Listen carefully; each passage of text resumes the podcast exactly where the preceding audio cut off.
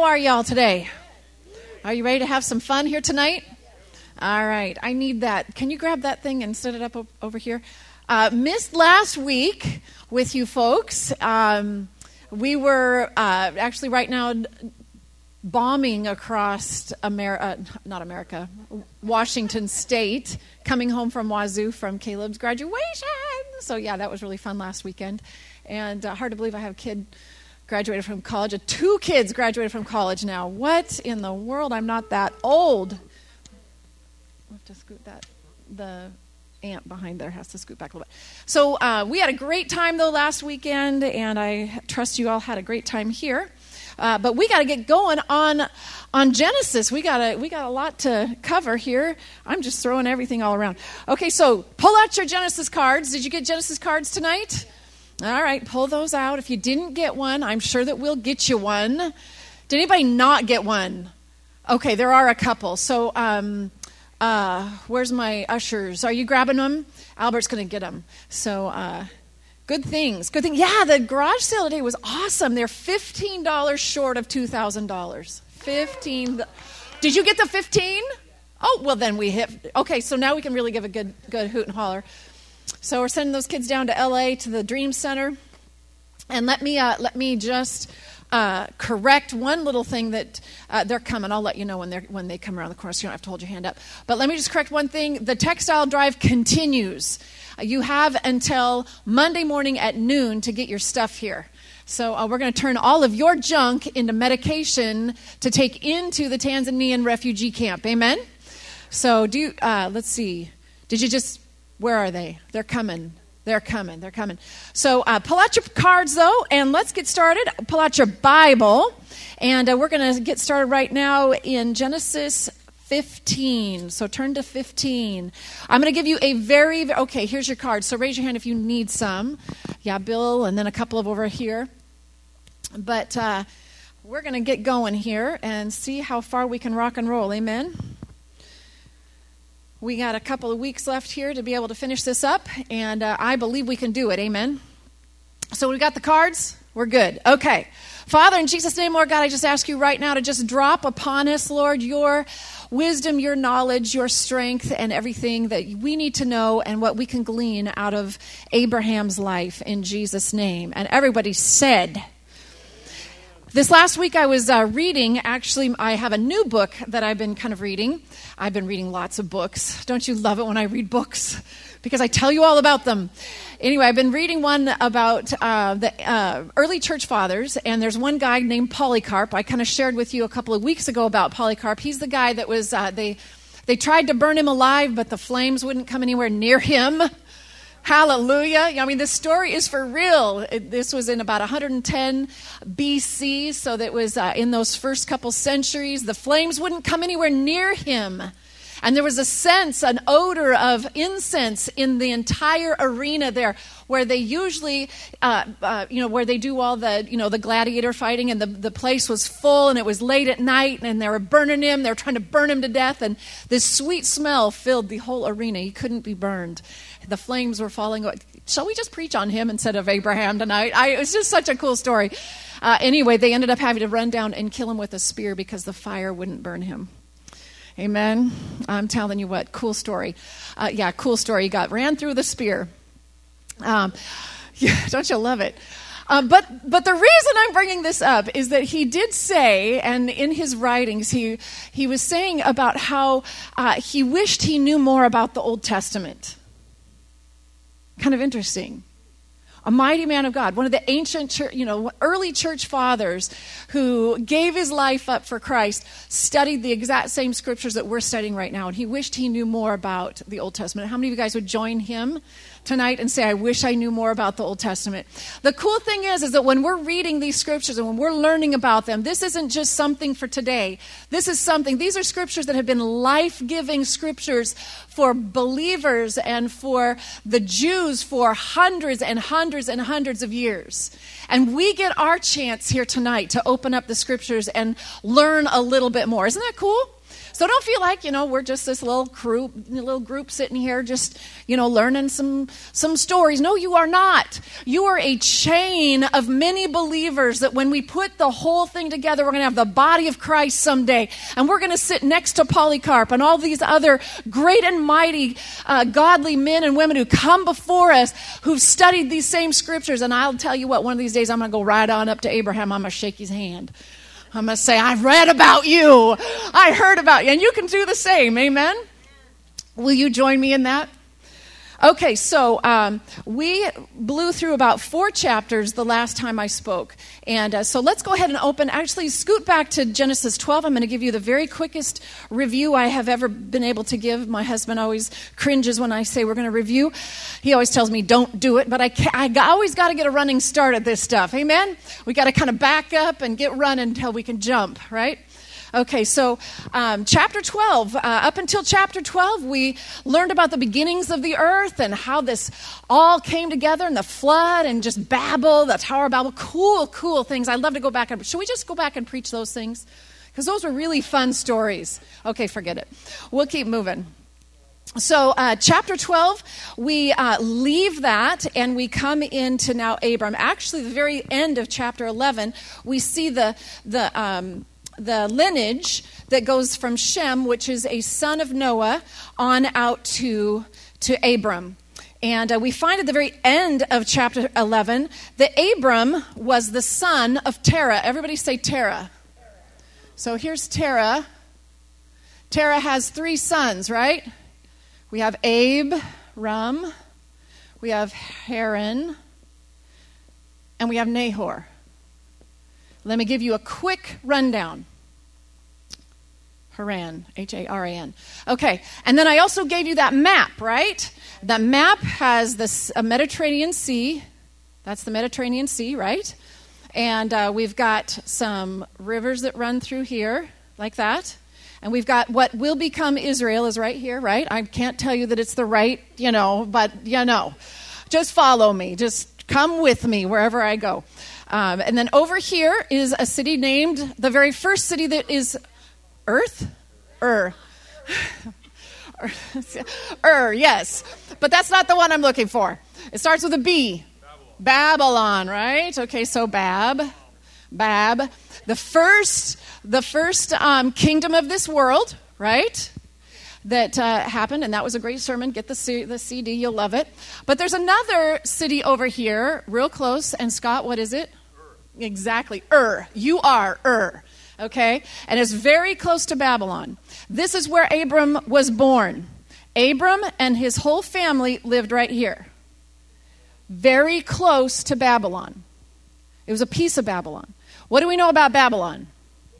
Very wicked, very idolatrous, very pagan. So we do know that Abram was born into a very pagan household. Very pagan. In fact, there's scriptures that talk about Terah being an idolater, the father. Okay? So, um, for some reason, Terah wakes up one morning, and in chapter 11, the, uh, he decides to move his family, and so he moves his family. And remember, I told you that, yeah, this is these are some rivers, but in this area, there's there's mountains and there's desert. And so, even to this day, there's not a lot of travel that goes this way. It goes up and down and then into Africa. This is Africa and all that. Israel sits right on this massive migratory freeway, shall we call it, of humanity that would walk all the way through Israel, even up until the time of Jesus. They would be walking through. In fact, I told you the last time that there was a main highway, this main kind of thoroughfare went right through Galilee, where Jesus did most of his preaching. And the road is right next to the Sea of Galilee, right where he would preach. And his voice would carry because of the way the, the land was. And so Jesus was preaching to the nations as he was sharing the word. The Sermon on the Mount, all of those preached on the side of that road. Okay, so anyway, that's just a little side note. So they, they make this travel, and, but up here is a town called Haran, not to be confused with this fella. Okay? So all these people leave and they come up to Haran. And instead of continuing on, for some reason, they pause there, they stay there. And um, Haran, actually, Haran dies down here. Sorry. So before they leave, we lose Haran. But Haran had a son named Lot. So Haran doesn't come with them up here to Haran. I know it's confusing, but please just bear with me. But the rest of them come up to Haran. They pause there, they stay there for a little while, and um, ends up dying up here in Haran. And this is where we pick up in chapter 12. And it says here in chapter 12, verse 1 The Lord said to Abram, Leave your country, your people, and your father's household, and go to the land I will show you. All of a sudden, God intersects Abram's life. He's 75 years old. He has spent 75 years in the home of an idolater in very wicked uh, surroundings, but yet we realized the last time we talked, and get that CD if you want more information, but that Abram was beginning to set himself apart as a different kind of man. He led his family well. The Bible says that one scripture that I gave you. So he is being, for some reason, for some reason, God sees something in Abram and he comes to Abram. This is the first time that we know of that Abram ever had any interaction with God. And God says, Hey, listen, leave everybody, follow me.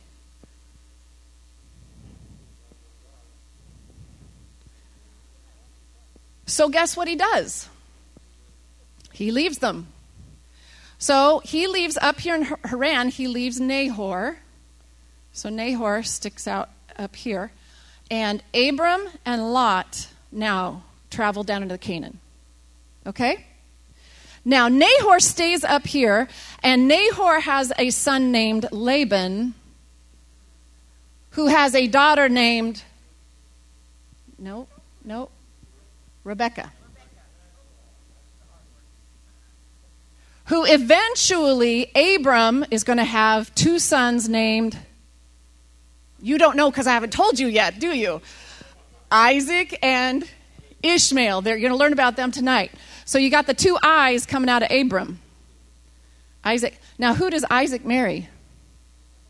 That's right, right there. And she is up here in Haran waiting for her knight in shining armor to come.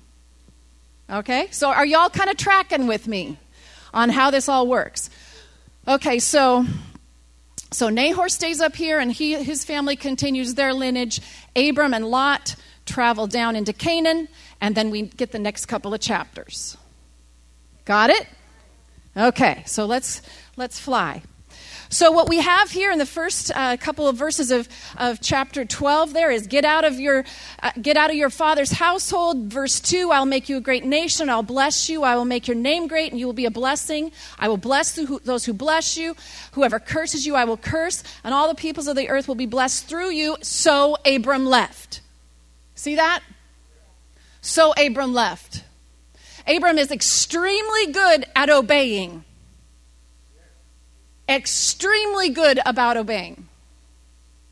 He does what God says. And this is a massive thing that sets him apart from every other human being. Okay? So he goes on. Chapter 12 is kind of a little interesting. Um, actually, if you were to, you know, if we were to kind of put Abram's life into a, like an outline, at the very top of the outline, I would say Abram's life for the next couple chapters are filled with promises and testing. Write that down at the very top of your paper. Promises and testing. God, over the next three or four chapters, is going to come to Abram, this man who lives in a tent, who lives in the desert, who's got sand sandals on and dust between his toes. And God keeps coming to him every, he shows up every once in a while and says, Hey, listen, I'm going to make you the best, the most amazing. You're going to have more kids than you can imagine. I'm going to bless you. You're going to be blessed. What is, what is God saying to just a normal man? It's crazy.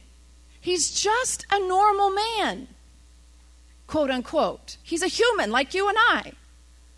But these next chapters, full of God blowing his brain with ideas and dreams and, and promises. And then Abram has to get up in the morning and go about his day. Same old day, same old dust between my toes, you know, a rock in my sandal, you know, I'm supposed to be great. What am I doing with a rock in my sandal? You know, why do I have to deal with this kind of same life? Do you understand what I'm saying?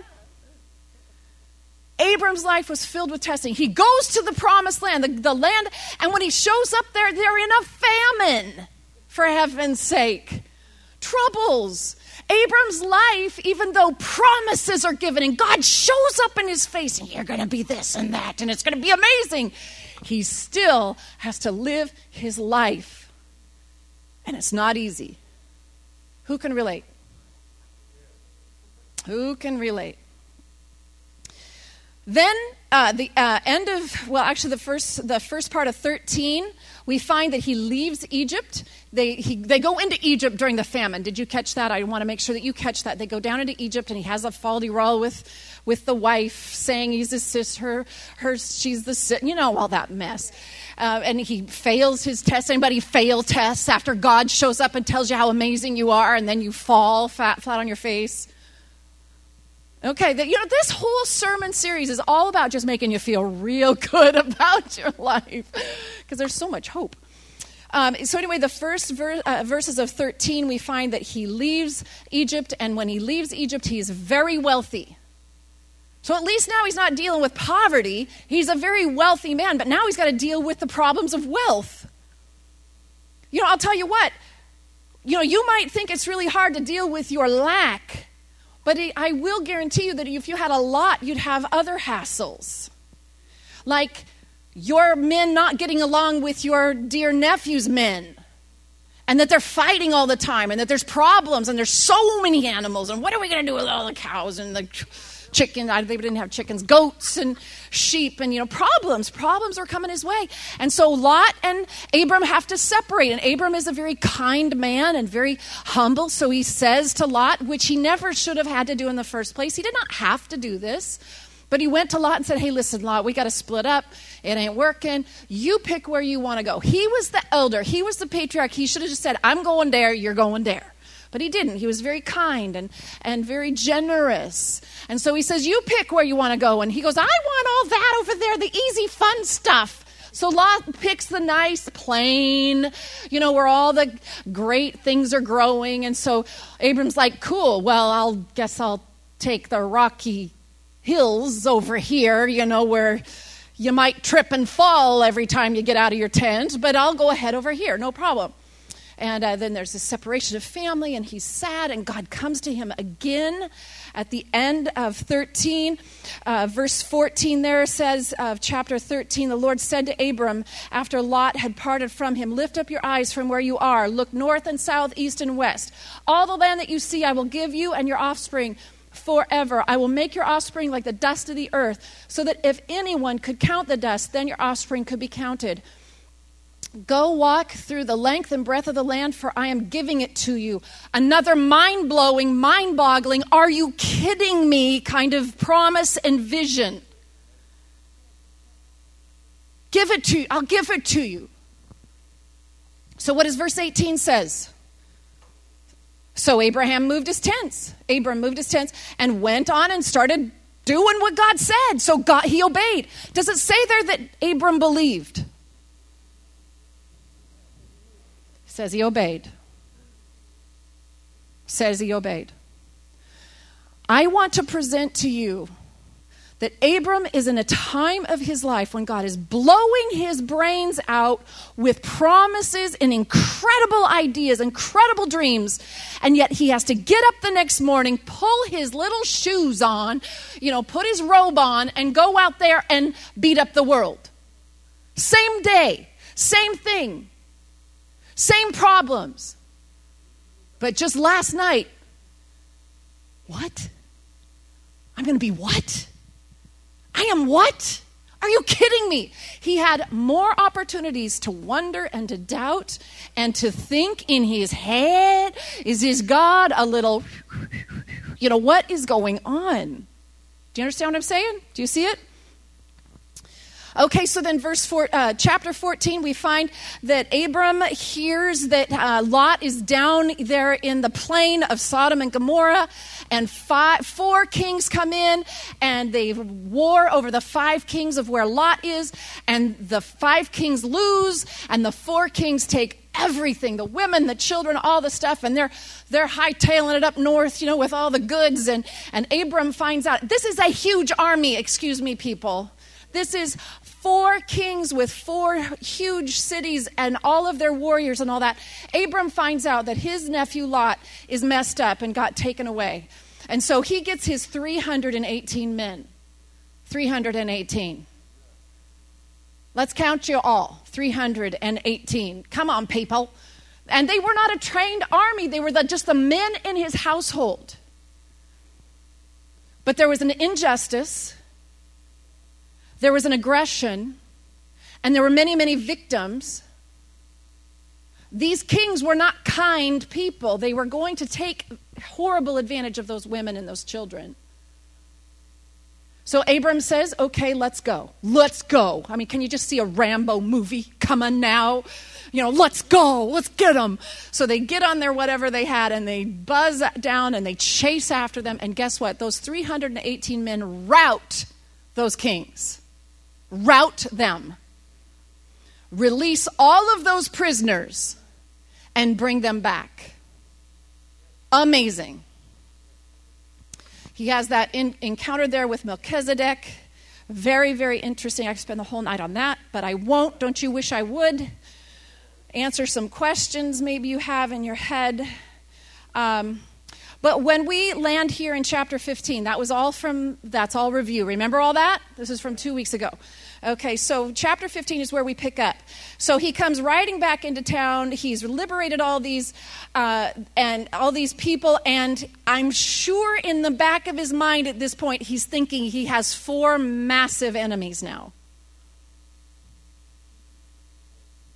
How does the guy feel, the little guy, after you beat up the bad guy accidentally. I mean, think about like on the playground.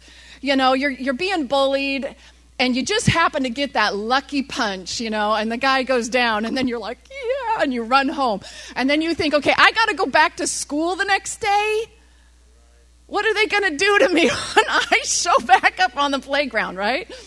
And so, you know, I don't know, but this very well could be where Abram's feeling right now. I, I just don't know. But I find it very interesting that the Lord opens up chapter 15 with this. After this, the word of the Lord came to Abram in a vision, and he said, Do not be afraid, Abram. I am your shield and your very great reward.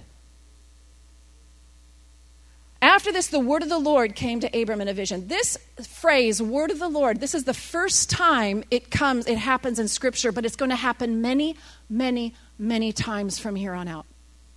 This is the first time the word of the Lord comes. And the thought here is what does it mean? Why, why do we start having this phrase, the word of the Lord? The word of the Lord. The word of the Lord. John 1 1 says, let's turn there because I know I'm going to mess it up. Can you guys go to John 1 1 back there? Because I don't know if I have it. Maybe I do. I mean, I do, right? You there? John 1 1.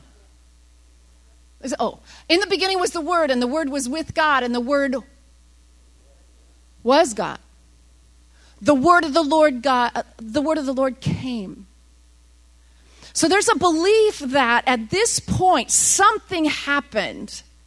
And now there's a transcendent moment in time where it very well could be that Jesus now becomes a spokesperson or a spokes, uh, you know, the, the word of the Lord, the mouth speaking at this point. Okay? Very interesting thought. The word of the Lord came.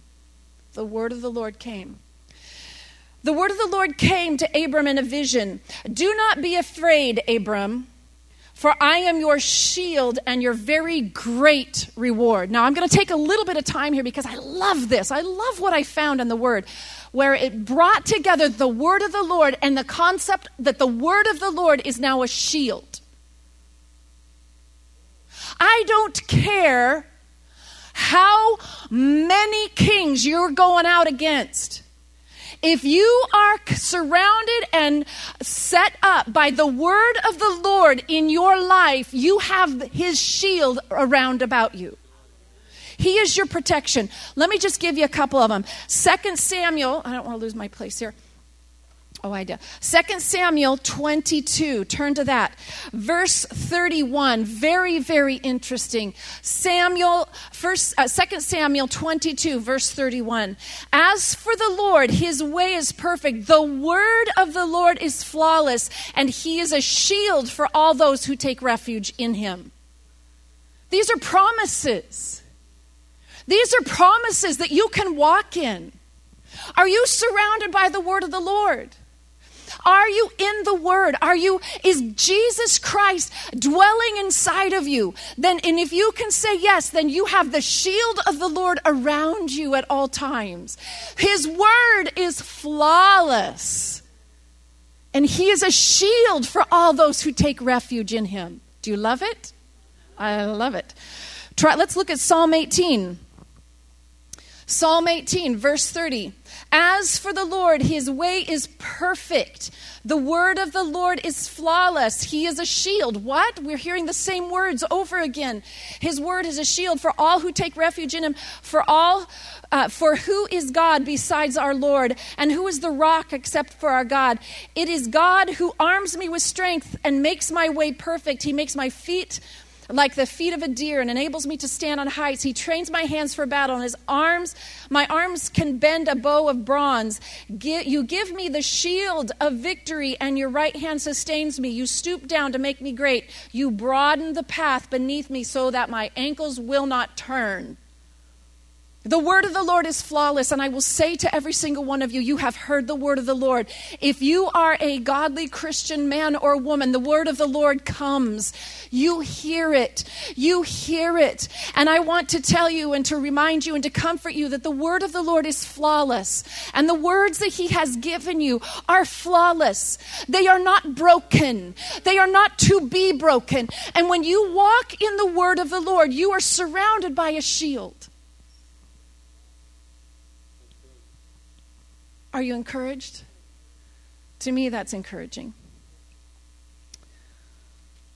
I'm, I won't belabor the point any longer, but I think you understand because we got a long way to go. We're just in verse 1. We got to keep rolling, don't we? After this, the word of the Lord came to Abram in a vision. Do not be afraid, Abram. I am your shield and your very great reward. The word reward there means salary.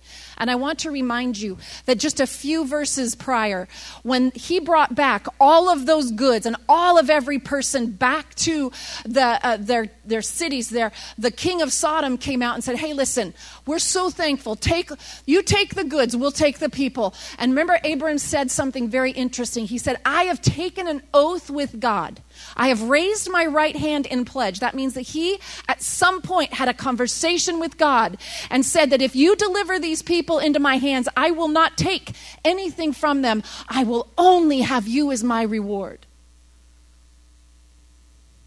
So it's very interesting that God came to him and said that I am your very great shield and your reward. Did you know that the reward means salary, payment, payment for your hard work?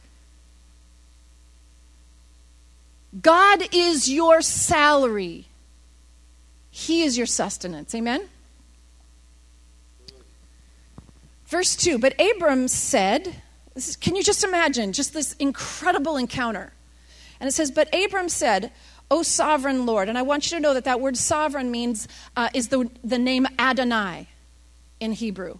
Adonai. Have you ever heard the name uh, for God Adonai?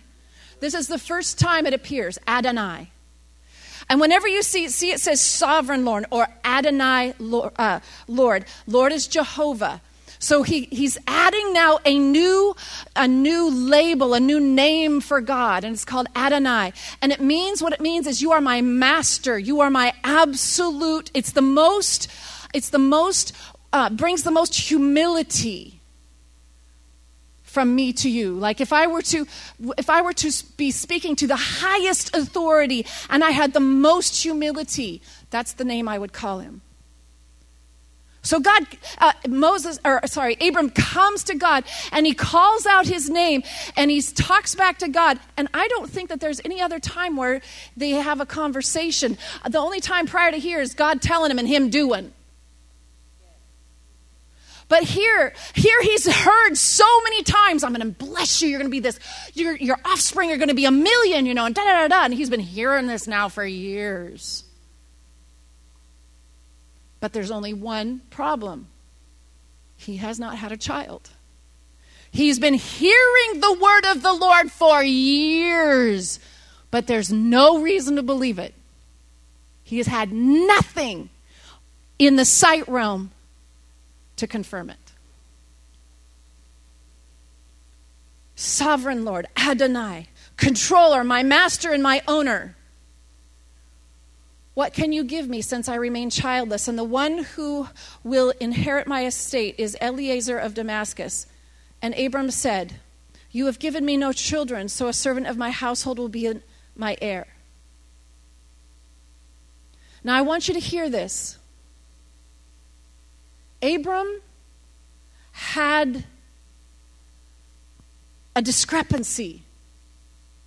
There was a discrepancy between everything God always says and what was reality. A huge discrepancy. Now, that discrepancy has the ability to turn humanity away from Him.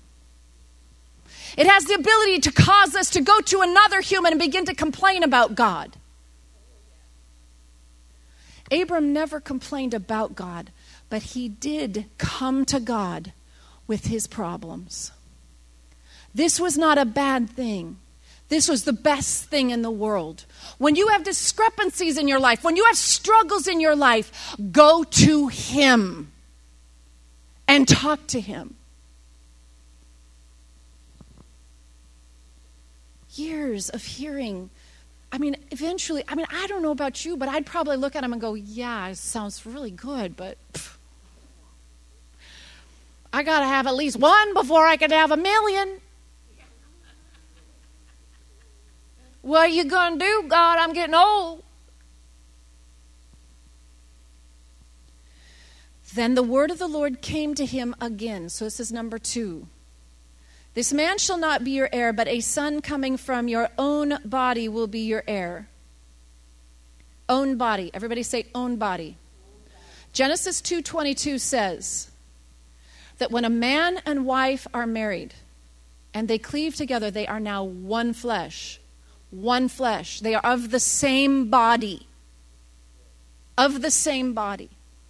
So I want to bring to you folks right here and now that when when the word of the Lord came and said that the son that your heir, the one that is going to come is going to be from your body, he meant from Abram and Sarah because they were one body. Sarah and so basically He's saying to you, your wife and you will have a baby. No other way. Agreed? And he took him outside and he said, Look up into the heavens and count the stars. Now, I want to bring to you that if he's outside looking at stars, do you think it's day or night? Good. Look up to the stars, if indeed you can count them. And then he said, So shall your offspring be. One more. Let's just blow your brain out again. Can you count these stars? That's your babies. But I haven't even had one. But I haven't even had one. You keep telling. This has the power to make you very bitter at God. How many people have had amazing words of God and then a long time of testing and become bitter? Why would a God tell me such great things and then drag me through such pain? I am here to tell you that sometimes the word of the Lord that comes to us and his great dreams and his great desires are sometimes so big they cannot be fulfilled during your lifetime but that you are one that would carry the dream and carry the word of the Lord. And if you will mix it with what Abram does the, with the very next verse here, but if you will mix it with belief, then you will be one that will carry and nurture the dream, nurture the plan, nurture God's thing, so that maybe, just maybe, you won't be the one that will see it, but you will pass it on to the next generation. At the fullness of time, with very faithful, God fearing, believing people, it will come to a place where it can come to fruition. The Bible says in Hebrews 11, let's just turn there very quickly. Hebrews 11, did I mark it?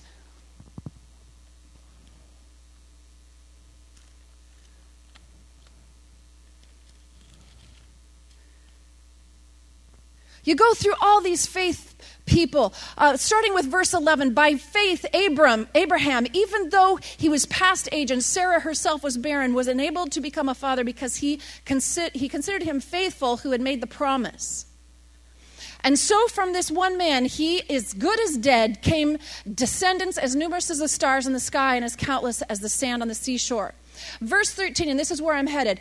All these people were still living by faith when they died. They did not receive the things that were promised, they only saw them and welcomed them from a distance.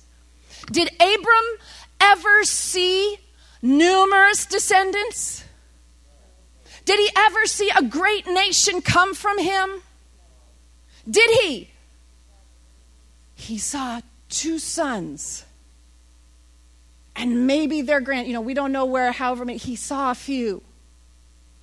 But the word of the Lord came and said I was going to be a great nation. Sometimes the word of the Lord that is birthed in our hearts is so big that our lifestyle, our lifespan cannot produce it. But God needs faithful bearers who will, who will hold that seed and carry it and walk in faith and believe so that He can keep that thing alive and keep passing it on until the fullness of time when it can be seen. But so many of us are not mature enough to do that. So many of us hear the word of the Lord. We look at our lives and we go, yeah, right, and walk away.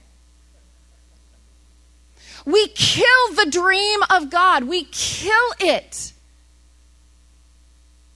Because we're not big enough to see that, oh my word, what if this thing, what if God is asking me to carry faith for a generation that might not be seen in my generation, but it will be seen in three generations? And if I stand true, if I cover that thing in prayer, if I do not dig that thing up and kill it with my own words and with my own turning of heart away from Him, if I can stay faithful through that, I will deliver to the next generation the ability to carry that word out. I'm calling you to a big thing. I'm calling you to a big thing because most people can't see beyond the tip of their nose, including me.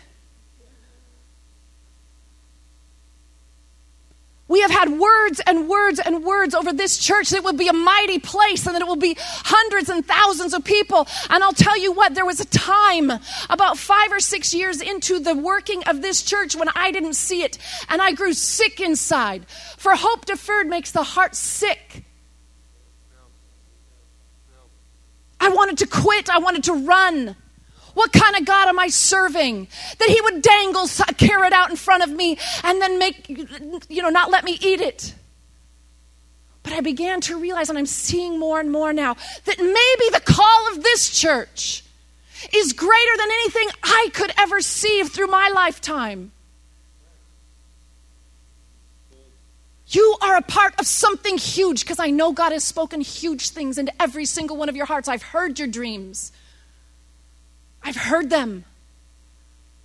Do not forsake them. Let God keep working. You might not see them in your lifetime. Oh, hallelujah. I pray I don't see it all in my lifetime because then it'll be very small. Good?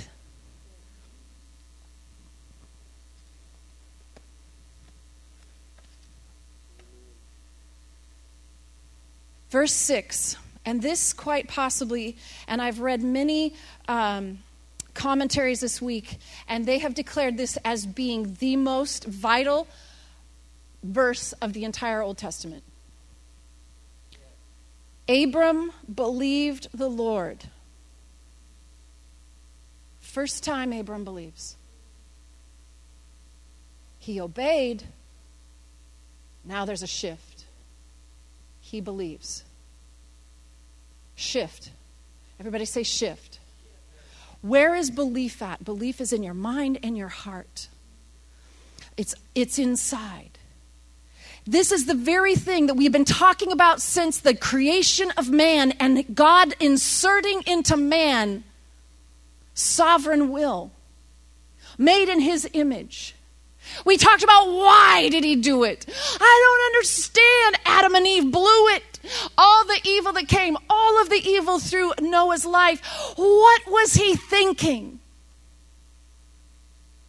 This moment is what he was thinking. Because when a human chooses to engage his heart and his mind and to place his belief in God, amazing things happen. This moment is the moment and the reason God did what he did. And when even one human being makes a sovereign choice inside that says, God, I hear you, now I'm going to believe in you.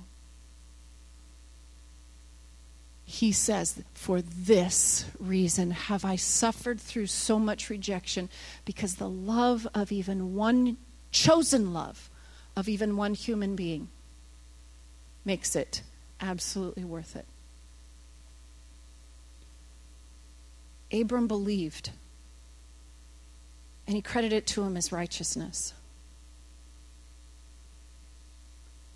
He also said to him, I am the Lord who brought you out of the Ur of Chal- the Chaldeans to give you this land to take possession of it. He says, I am the one. I am the one that started the whole thing.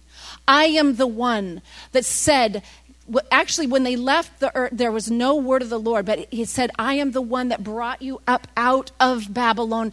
Babylon i'm the one that brought you up out of your idolatrous culture. I am the one that drew you out and called you out and brought you out. I am the one. God is in charge of your life. He has watched over you from before you could say his name and He's been calling you and drawing you and bringing you to where you're at right now. But Abram said, O sovereign Lord. So once again, incredible humility. How can I know that I will gain possession of it? So the Lord said to him, Bring me a heifer, a goat, a ram, each of three years old, along with a dove and a young pigeon. Those are the five animals that will be outlined by Moses for sacrifice. This sacrifice is a complete and utter sacrifice. He asked for every single one of the animals. It's not a partial sacrifice, this one is a complete. Has all of them. Abram brought them all to him, cut them in two, and arranged the halves opposite each other. Now, I would suggest, and a lot of the commentaries that I suggest, is that first whole, whole scenario went through the night. Now we're into daytime. It takes a while to go out and catch a ram, a goat, da da da da, to take them, to cut them, you know, to kill them, to cut them, to lay them out, and to prepare them. So he spent a good portion of his day doing that, and he laid them all out. He did not know why. Everybody say, I don't know why. I don't know why. But he did it because what? Obedience. God said, do it. So he's like, okay, laid them all out.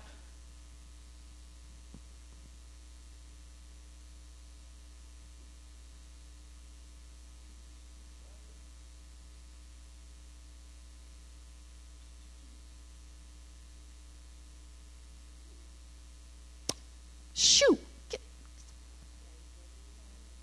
Well, no, birds. She thought it was flies. It's not flies. It says right. If you know your scripture, the ne- I got you, didn't I? birds of prey. I don't think I read that part.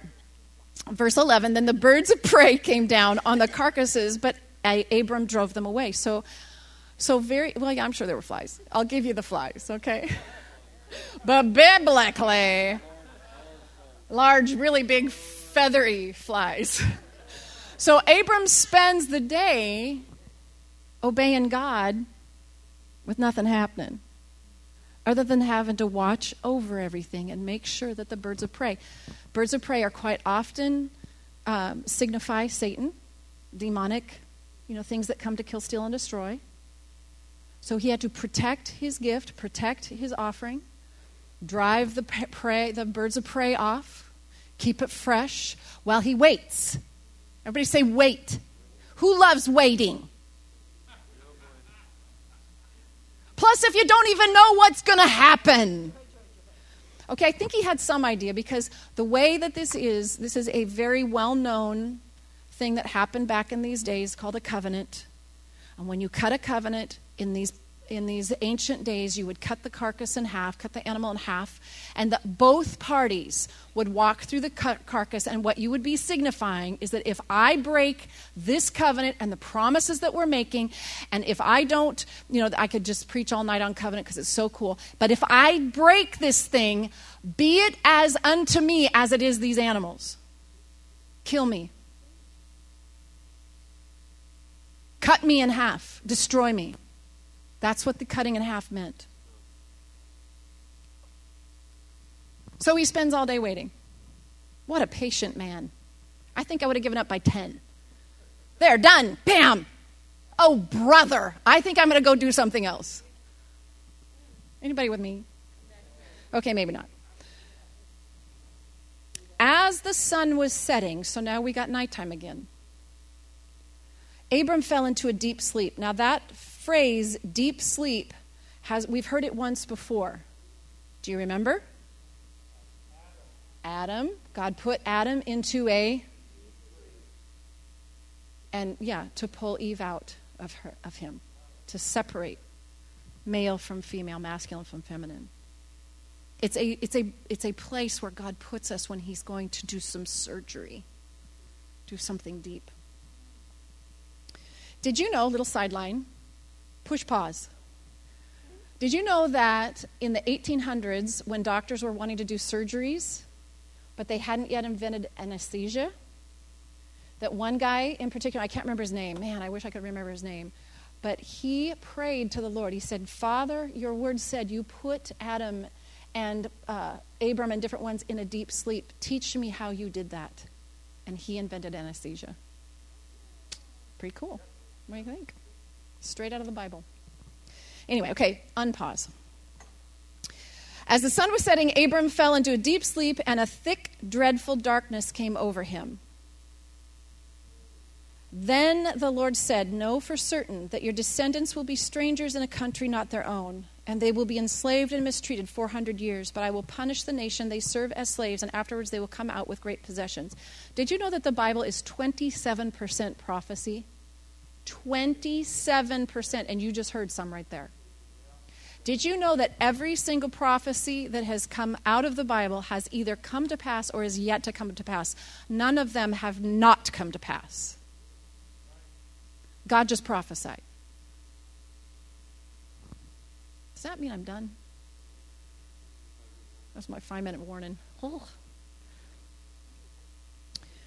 Afterward, you will come out with great possession. Do you think that happened? How'd that happen? Turn to Exodus 11. I want you to see something. Exodus 11.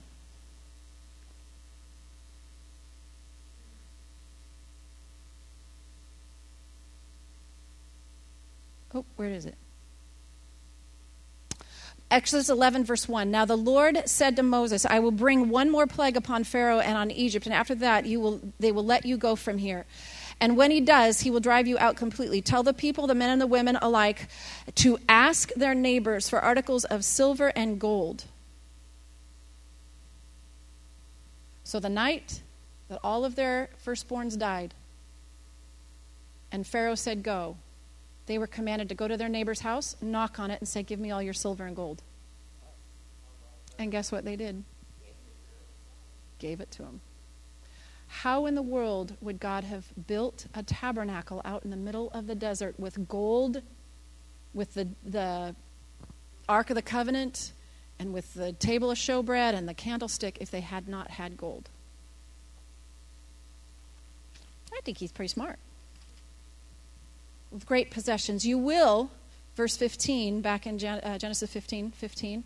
You will, however, you, however, will go to your fathers in peace and be buried in, good, in a good old age. And the fourth generation, your descendants will come back here, and the sin of the Amorites has not yet f- reached its full measure. The Amorites were a very large portion of the Canaanites, and sometimes the Canaanites were actually spoken of as the Amorites because it was such a major portion. Now, if you'll remember, and I don't know if you will, uh, when Abram went up to save Lot, he was living at the tree of Mamre. Remember the Mamre tree? Next to, um, there was three Amorite brothers there. And those guys were friendly to Abram and went with him to help liberate those people. Just read your, read your chapter before, you'll see it. So it's very apparent there are still some good Amorites out there. So they haven't become totally evil yet. It's not time to judge them. And that's what he's saying right here. They've not reached their full measure. When the sun had set and darkness had fallen, a smoking pot with a blazing torch appeared and passed between the pieces. Now, I want you to see something. Abram did not pass through the pieces. Abram is knocked out on the sidelines in a deep sleep. Only God passed through those pieces. This is a covenant that God made completely for Abram. God did all the work.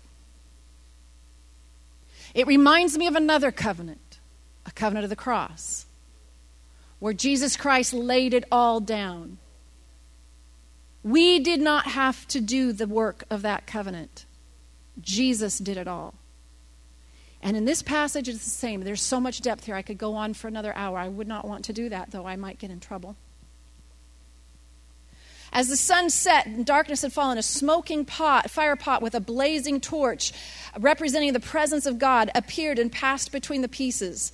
And on that day, the Lord made a covenant with Abram and said, To your descendants I give this land, from the river of Egypt to the great river the Euphrates, the land of the Canaanite, Kenites, Uh, Kenizzites, Kadmonites, the Hittites, the Perizzites, the Rephaites, Amorites, Canaanites, Girgashites, and Jebusites. What an incredible 24 hours, wouldn't you say? So, wouldn't you say that if you survived those 24 hours, that you would kind of maybe believe pretty strongly? Yeah, can you imagine? He comes home after being knocked out all night again. You know, where were you? Where have you been? What did you get done all day? Well, you know, well, who knows what all happened. But let's look at uh, verse six, uh, chapter 16 very quickly, because something is going to take a major ch- turn of offense immediately. And I want you to see how immediate this is, and then we will quit.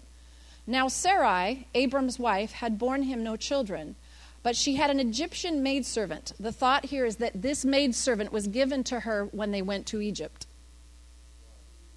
Okay? Named Hagar. The word Hagar means to flee. So she said to Abram, The Lord has kept me without children. Go and sleep with my maidservant. Perhaps I can build a family through her. Wait.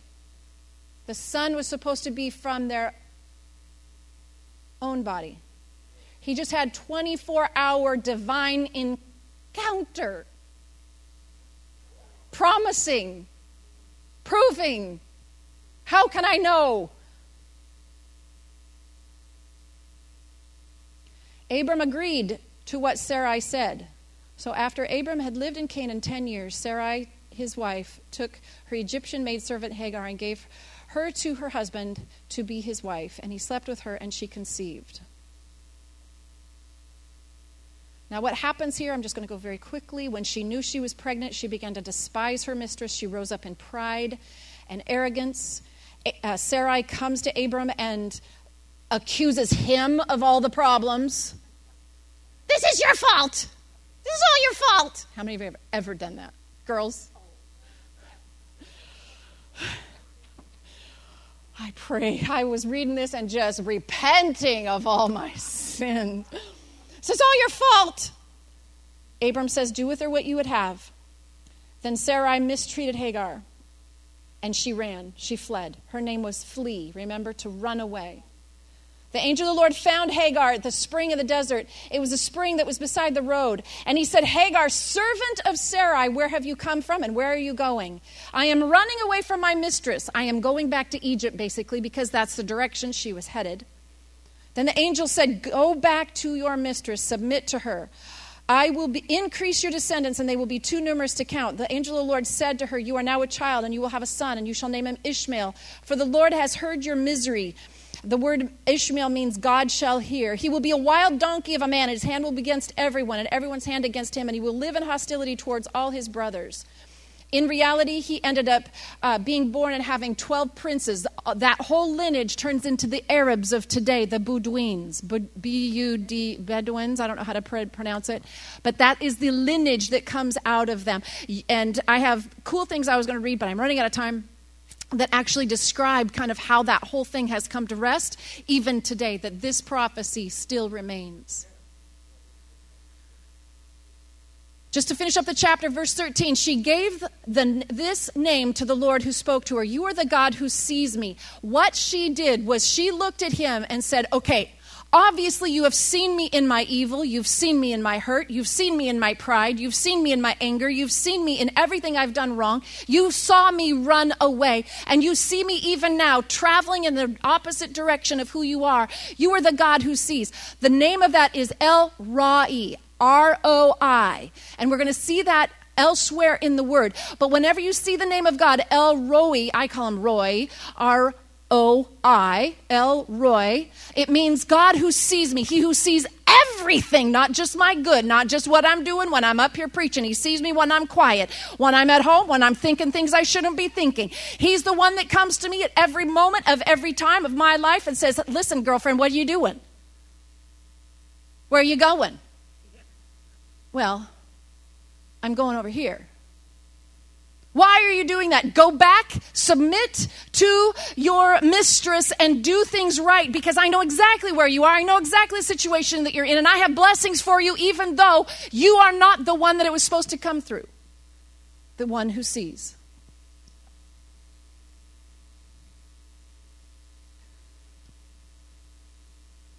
Verse 15 So Hagar bore Abram a son, and Abram gave the name Ishmael to the son she had born Abram was 86 years old when Hagar bore Ishmael. Let's all stand. Did you learn something? So many ways we could go with this sermon here today. But I think the main thing that I want to bring out to you is that if God has given you a word, and you have to wake up every morning in the dreary drudginess of everyday life. That does not mean that the word of the Lord that came to you was wrong. Neither does it mean that the Lord is able to not able to make it come to pass. But that you are now carrying the seed of greatness inside of you that might be greater than anything that can come to pass in your life. I want you to see yourself right now as something great. If He has reached down into your life and spoken promise into your life, you are now the seed bearing womb of His word that He wants to come to pass. And just because you don't see it come to pass, do not become weary. No that the God of that word stands behind it and is more than capable of ever seeing it come to pass. And if your faith becomes weak, your job is to believe. Your job is to carry that thing. Your job is to nourish that thing. Your job is to speak over that thing. Your job is to say, say, say the words that God said, not the words you think, not the words you see, not the words you might worry about. Your job is to say God's words because He said them first. And when you put life to them, you are nourishing that inside of you.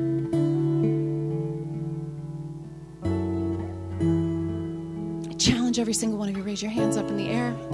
Close your eyes. Just begin to think right now. Just begin to think right now of the words that He has spoken to you. What are some of the promises? What are some of the promises? What are some of the promises? What are some of the words that He said to you? Way back, reach way back, reach way back into youth days. Reach way back. What are the things that you know God has for you? Begin to say them. Just begin to say them. Oh, but Joel, they're so ridiculous. Yeah, it was ridiculous for him to go home and say, tell Sarah, yeah, we're going to be, you know, like parents of many thousands of people. Oh, but give life because it's the ridiculous things of God that turn the world upside down. And oh, for a faithful people to carry that dream and to speak it that someday we could go to heaven and we will look down. We will become a part of that great cloud of witnesses that is up there looking down. And we're seeing the next generation that has been given that same dream to carry it. And you're up there cheering them on. Come on, don't give it up. Because I will guarantee you that the word you carry was given to the generations before you, even. Carry it. Be faithful in Jesus' name. Don't become unfaithful to the promise.